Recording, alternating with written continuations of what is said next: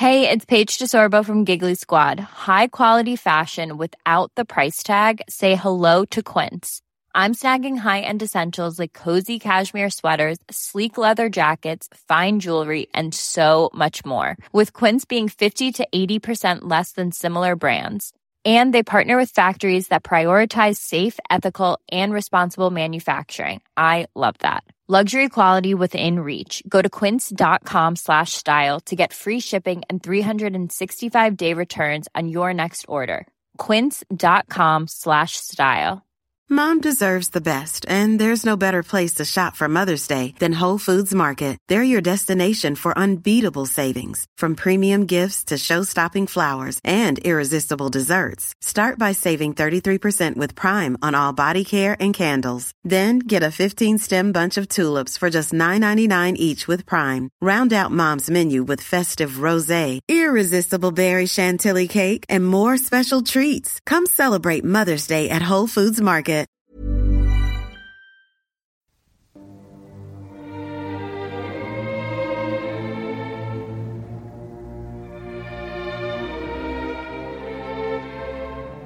When Diplomacy Fails presents Britain Goes to War. An in depth examination of the British Empire from the closing stages of the Victorian era to the opening phases of the First World War and beyond.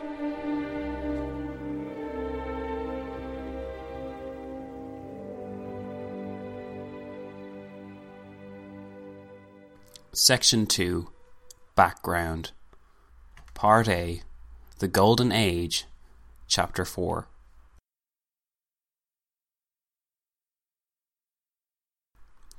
The British Empire had been, ever since its initial phases, characterized by its great ambition and sense of destiny.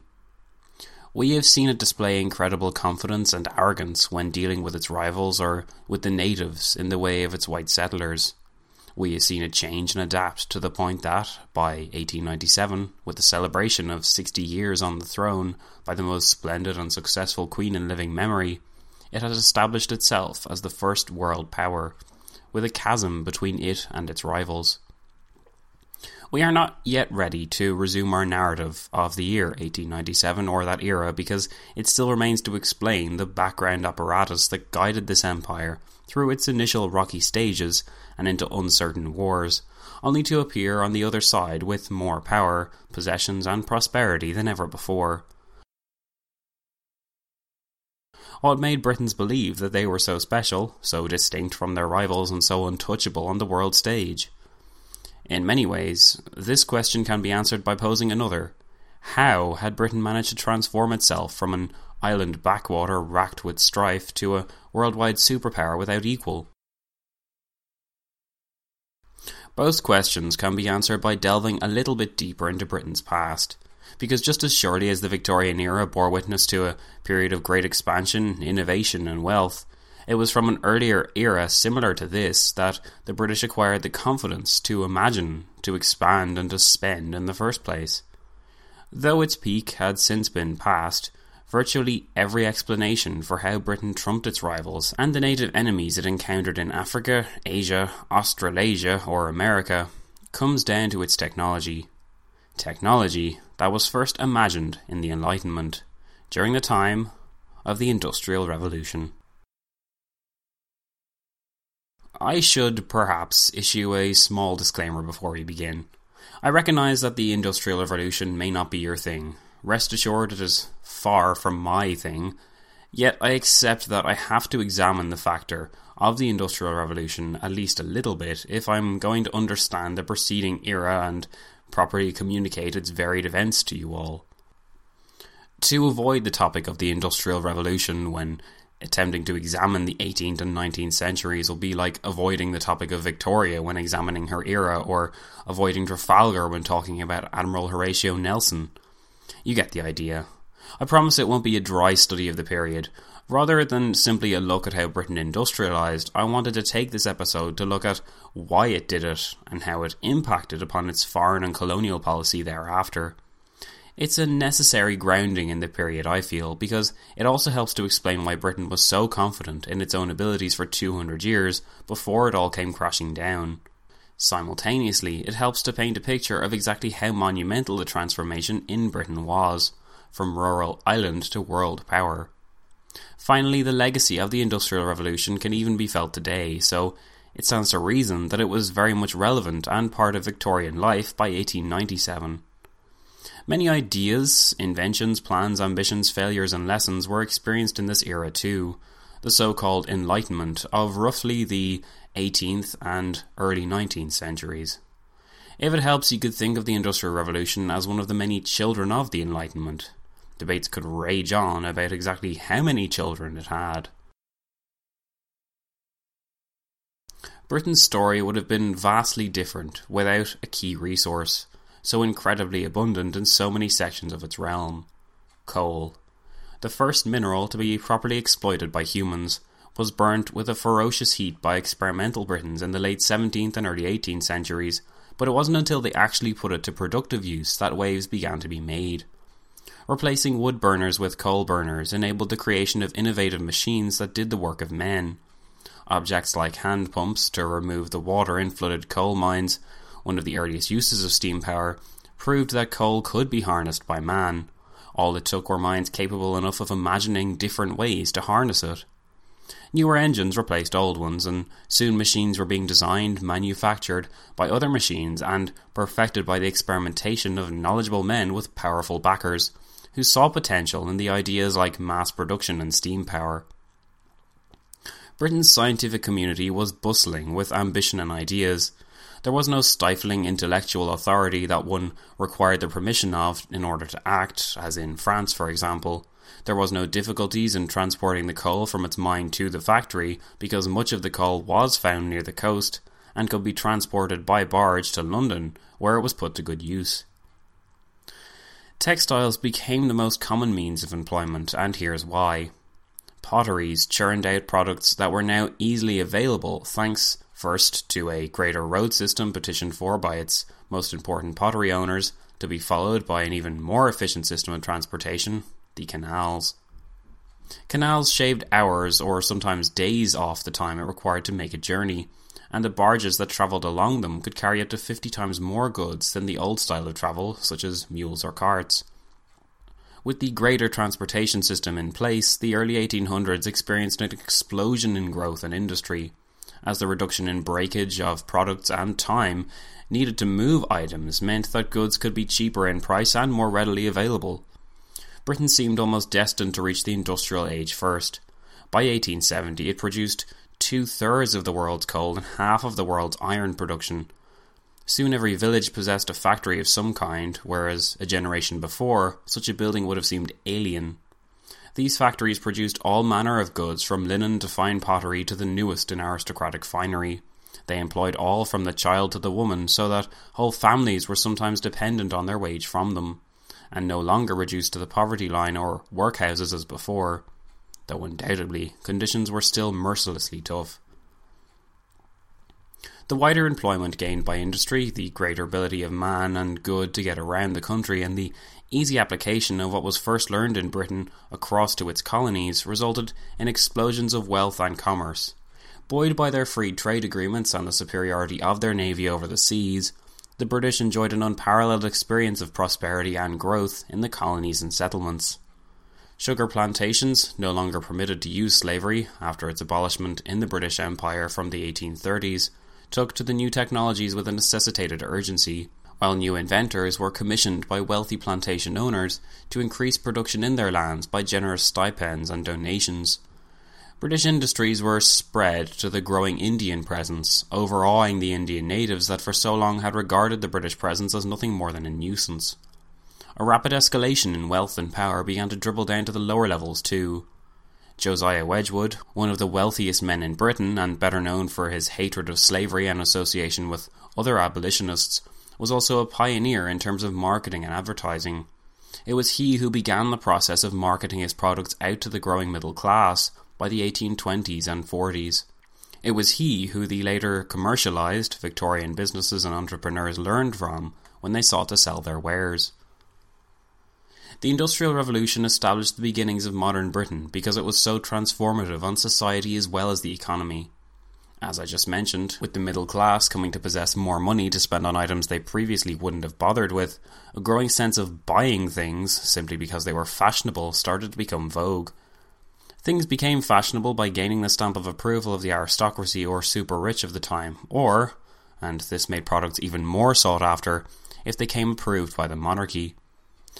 Opinion is surprisingly divided over whether conditions actually improved for the lowest levels of society during this time.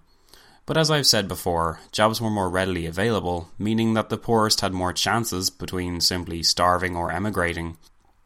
Even the activity of emigrating was transformed, as we saw a few episodes back, though steam travel would certainly not come into fashion and become the method of choice until the latter half of the 19th century, whiffs of it were beginning to be felt in the earlier part of the century too.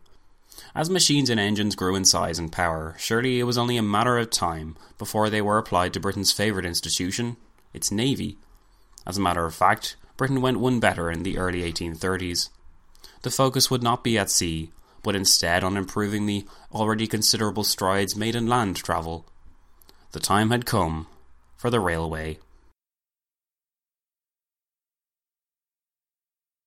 If better roads had sped up the process of travel and canal systems had revolutionized it thereafter, then travel by railway must have seemed like the cusp of genius to those brave enough to drive the noisy, dirty, but certainly fast machines that stretched across mysterious iron tracks. It was not until an eager Albert, alongside Queen Victoria, actually rode on a steam train in 1842 that the method of travel and transport became as appreciated and beloved as it later did. Like everything else made during the time, though, rail travel was, even in its early days by its detractors, viewed as a technological progression of immense potential. Soon railway tracks snaked across the country, adding to the already abundant means of getting around.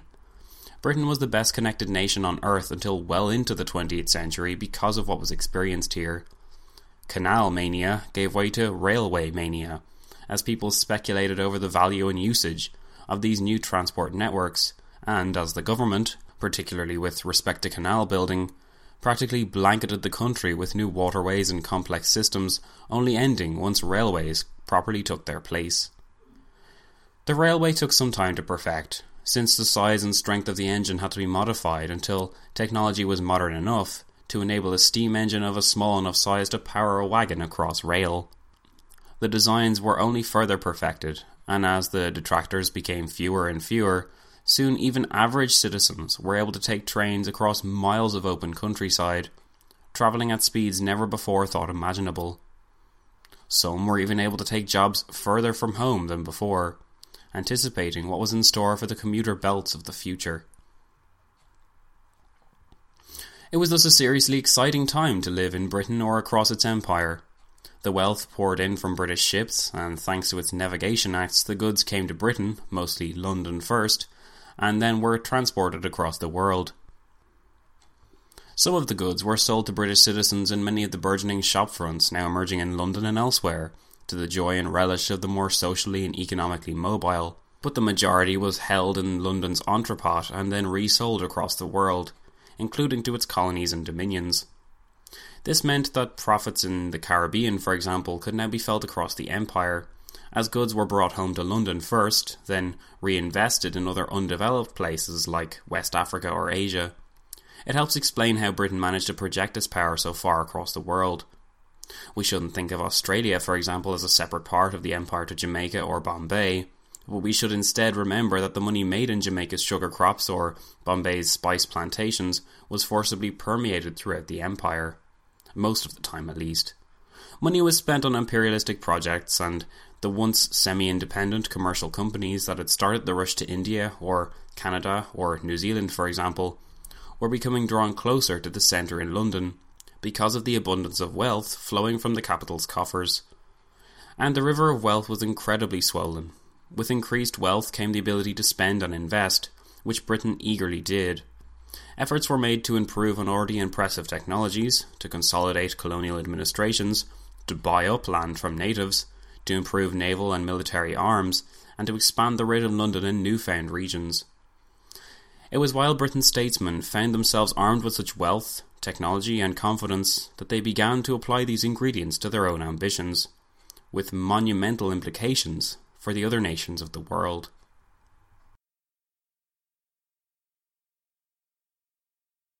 Perhaps the greatest illustration of Britain's newfound confidence in its own superiority can be seen in the sudden turn in its relationship with China. As though struck by an epiphany, British officials suddenly demanded and received better terms on an unequal basis with China, and ensured that future economic benefits would be derived from the Sino British relationship in the future. In 1839, the First Opium War between Britain and China confirmed in London what was already suspected that Britain's power had greatly outstripped any of its rivals across the world. In the years before, British statesmen had bemoaned the terms by which the Chinese insisted the British abide by during trade. Britons would have to prostrate themselves before the Chinese court every time they visited and wished to do business, while London was required to awkwardly thank the Chinese for the Emperor's permission in granting them such generous trading rights every time they visited. It was a hard pill to swallow, and armed with their new technologies and an overblown sense of importance after having brought about a new technological order, British officials insisted they didn't have to swallow it any longer. The Canton system had been established by the Chinese in the latter half of the 1700s to control and monitor trade with the West on their terms.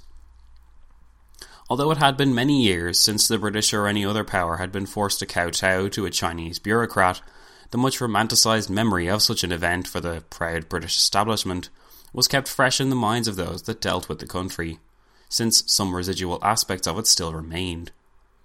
The Canton system, named after the port city through which all trade passed, posed a number of problems for the British. First, because they could only trade through this one port, corruption and opportunism amongst the Chinese was said to be rife.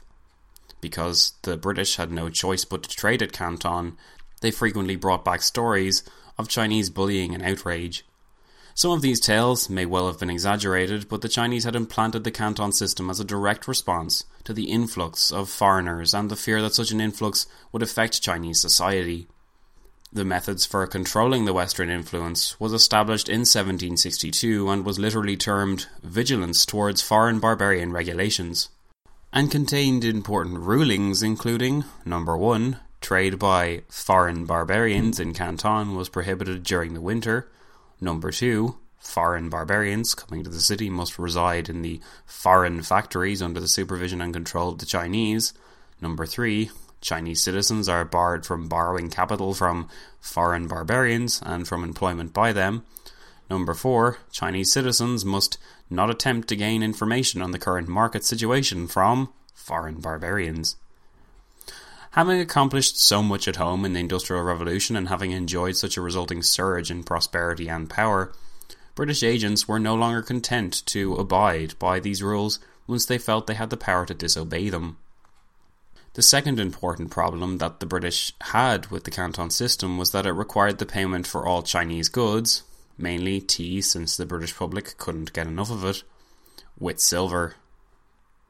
The Chinese wouldn't accept anything less than silver, and if the British couldn't pay for it, then there existed plenty of other European powers that could. Britain had to pay 28 million kilos of silver to the Chinese every year from the late 1700s in order to acquire the tea that it so badly needed. To get this silver, it had to buy it from its competition in South America, driving down its balance of trade surplus and really hurting it financially. To counterbalance this unsustainable trade off and to get around and turn the tables on the Chinese, the British ensured that the sale of opium in China rose. Opium came from areas outside of the East India Company's direct control, but the EIC allowed the sale of it on the condition that the product always went to British merchants in China. From 1781, the sale of opium had begun, but it took some time for the drug to take off in China. Once it became clear that the Chinese were willing to pay for the drug with silver, a light bulb went on in London. British merchants could use this silver to pay for the tea, creating a system which would eventually pay for itself.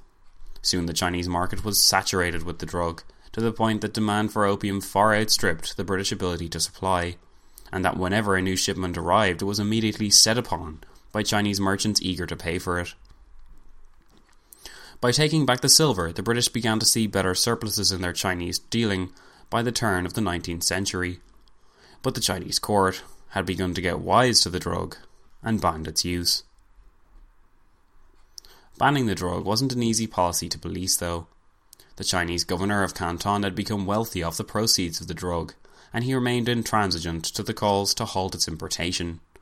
In the meantime, by 1820, the Chinese court faced a series of rebellions across their dominions that demanded payment to suppress. Now short on silver, enforcing the government's authority seemed particularly difficult. Then the problem got worse. The massively significant Charter Act of 1833 transformed the East India Company from a commercial to an administrative entity and created a Governor General of India in the process. On this clumsy road to Indian ownership, London also ruled that the EIC no longer possessed the sole monopoly for trade with China. In other words, anyone with the resources could trade with the Chinese, and this meant that anyone with the resources could trade opium with the Chinese. Suddenly, the market became yet more saturated with cheaper opium from Turkey as American merchants got on the boat, while the British methods became more cutthroat as Indian growers expanded greatly in number. All this resulted, by 1834, in a huge problem for the Chinese, who now suffered from silver shortages and a population afflicted with the effects of this awful drug. Further royal proclamations in China were made demanding the cessation of smoking opium or of taking it into the country, but it was all in vain. The opium monster that Britain had created was far too beneficial for them to kill. They were selling 1,400 tons of opium a year by 1838, but the Chinese began to fight back and sentenced Chinese dealers of the drug to death. More was to come. The responsibility for dealing with the opium threat fell to the Chinese bureaucrat Lin Zexu who was appointed Special Imperial Commissioner by the Chinese Emperor.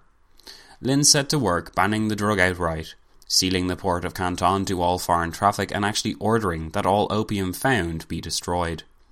This was provocative and shocking enough to the British, who had thus far evidently taken none of the Chinese threat seriously. But the Chinese were also ordered to board British and American vessels outside of the port of Canton and destroy any opium chests on board that they found there too. This was seen as a breach of the Chinese rights, since the vessels were outside of Lin Zexu's jurisdiction, but he wouldn't hear any protests or offer any apologies.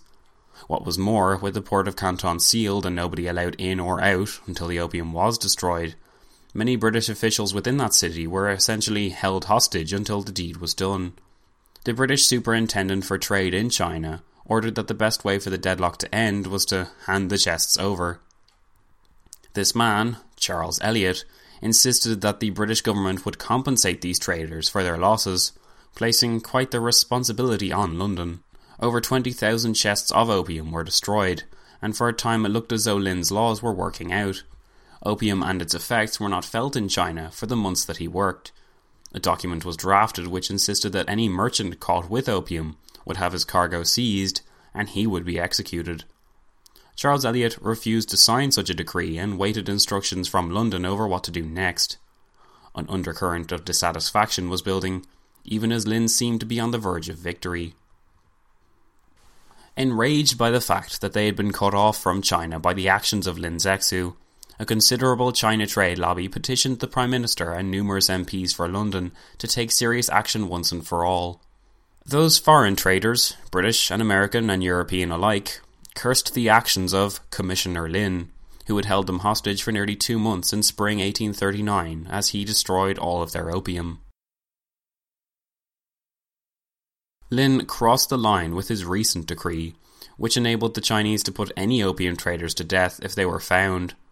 Many were unsure exactly how strict the terms of this document were. Could one be killed if he traded with opium, or if he merely travelled on a boat that had opium? Unwilling to take any chances, and with the support of Charles Elliot behind them, a level of foreign intransigence set in. This intransigence was reinforced by the idea that Britain's national honour had been slighted. Its vessels had been boarded and goods destroyed where the Chinese had possessed no rights to do so. While their merchants had been severely inconvenienced and made to agree to numerous conditions upon pain of death. It wasn't right, the China lobby insisted. Then, The Times published a letter sent by Lin Zexu.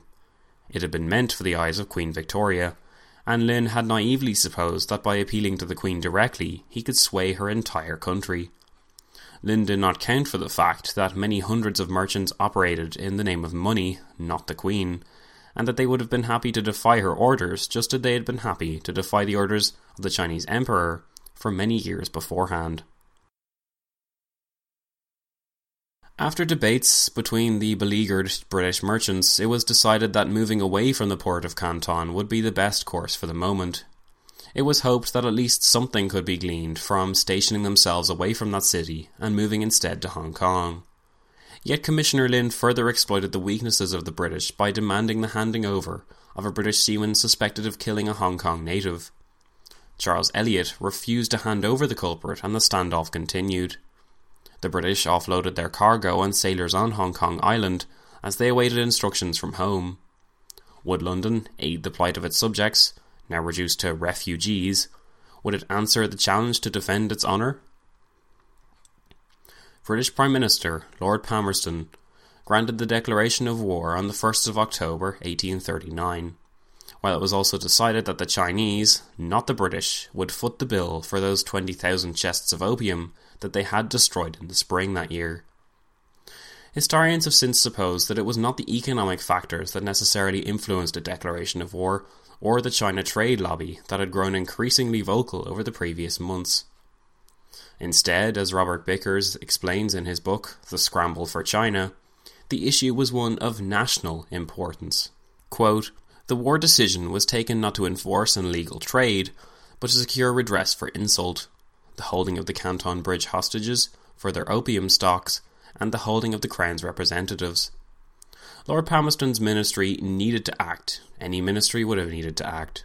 The immorality of the contraband trade, the economic consequences of a restricted China trade, and the potential of the commerce that could be grown with the end of the Canton restrictions were all debated and discussed.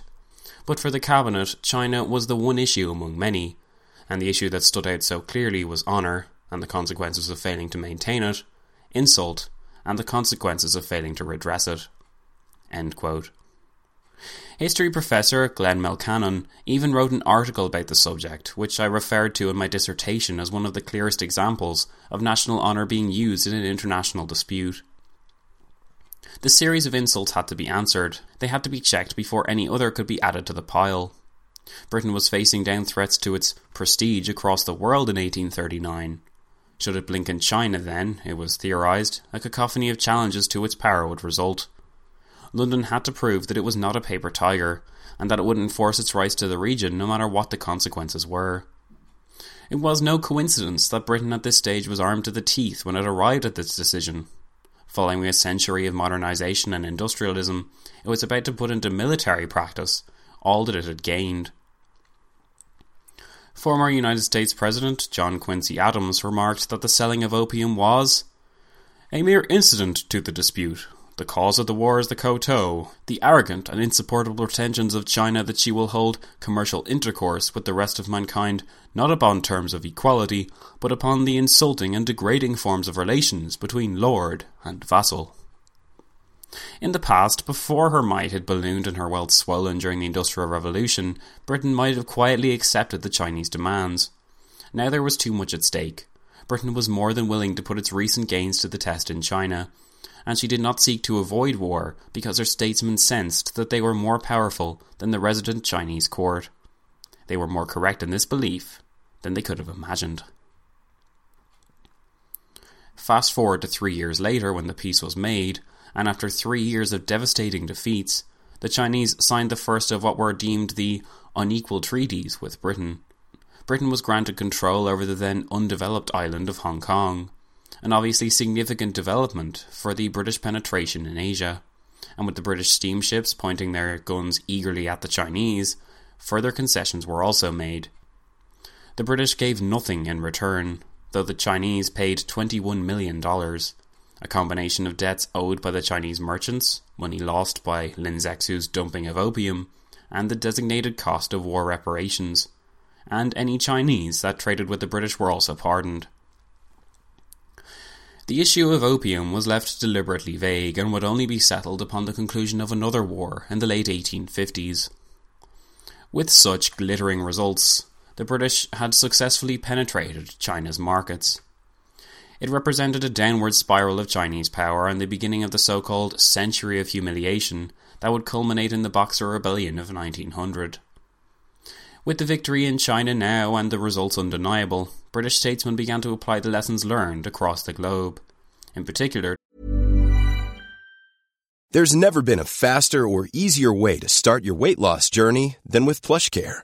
PlushCare accepts most insurance plans and gives you online access to board-certified physicians who can prescribe FDA-approved weight loss medications like Wegovy and Zepbound for those who qualify. Take charge of your health and speak with a board-certified physician about a weight loss plan that's right for you. Get started today at plushcare.com slash weight loss. That's plushcare.com slash weight loss. plushcare.com slash weight loss. A lot can happen in the next three years. Like a chatbot may be your new best friend. But what won't change? Needing health insurance. United Healthcare Tri Term Medical Plans are available for these changing times.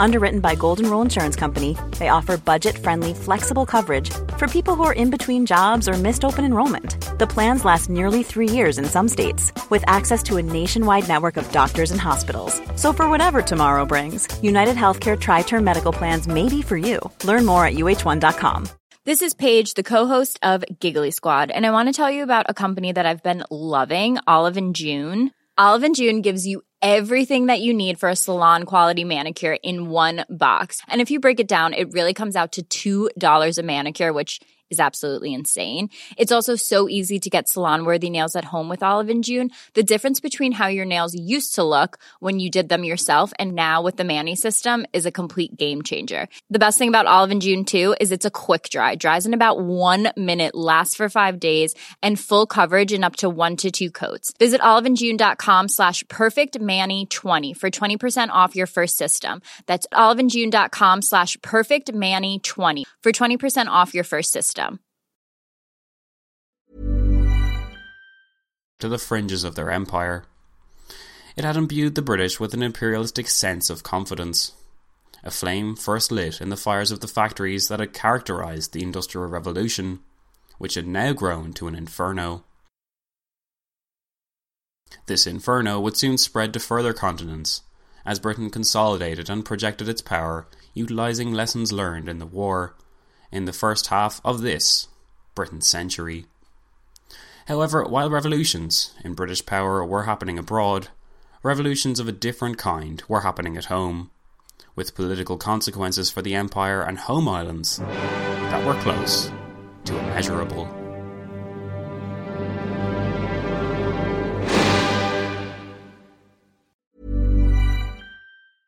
Normally, being a little extra might be a bit much, but not when it comes to healthcare. That's why United Healthcare's Health Protector Guard fixed indemnity insurance plans, underwritten by Golden Rule Insurance Company, supplement your primary plan so you manage out of pocket costs. Learn more at uh1.com. Planning for your next trip?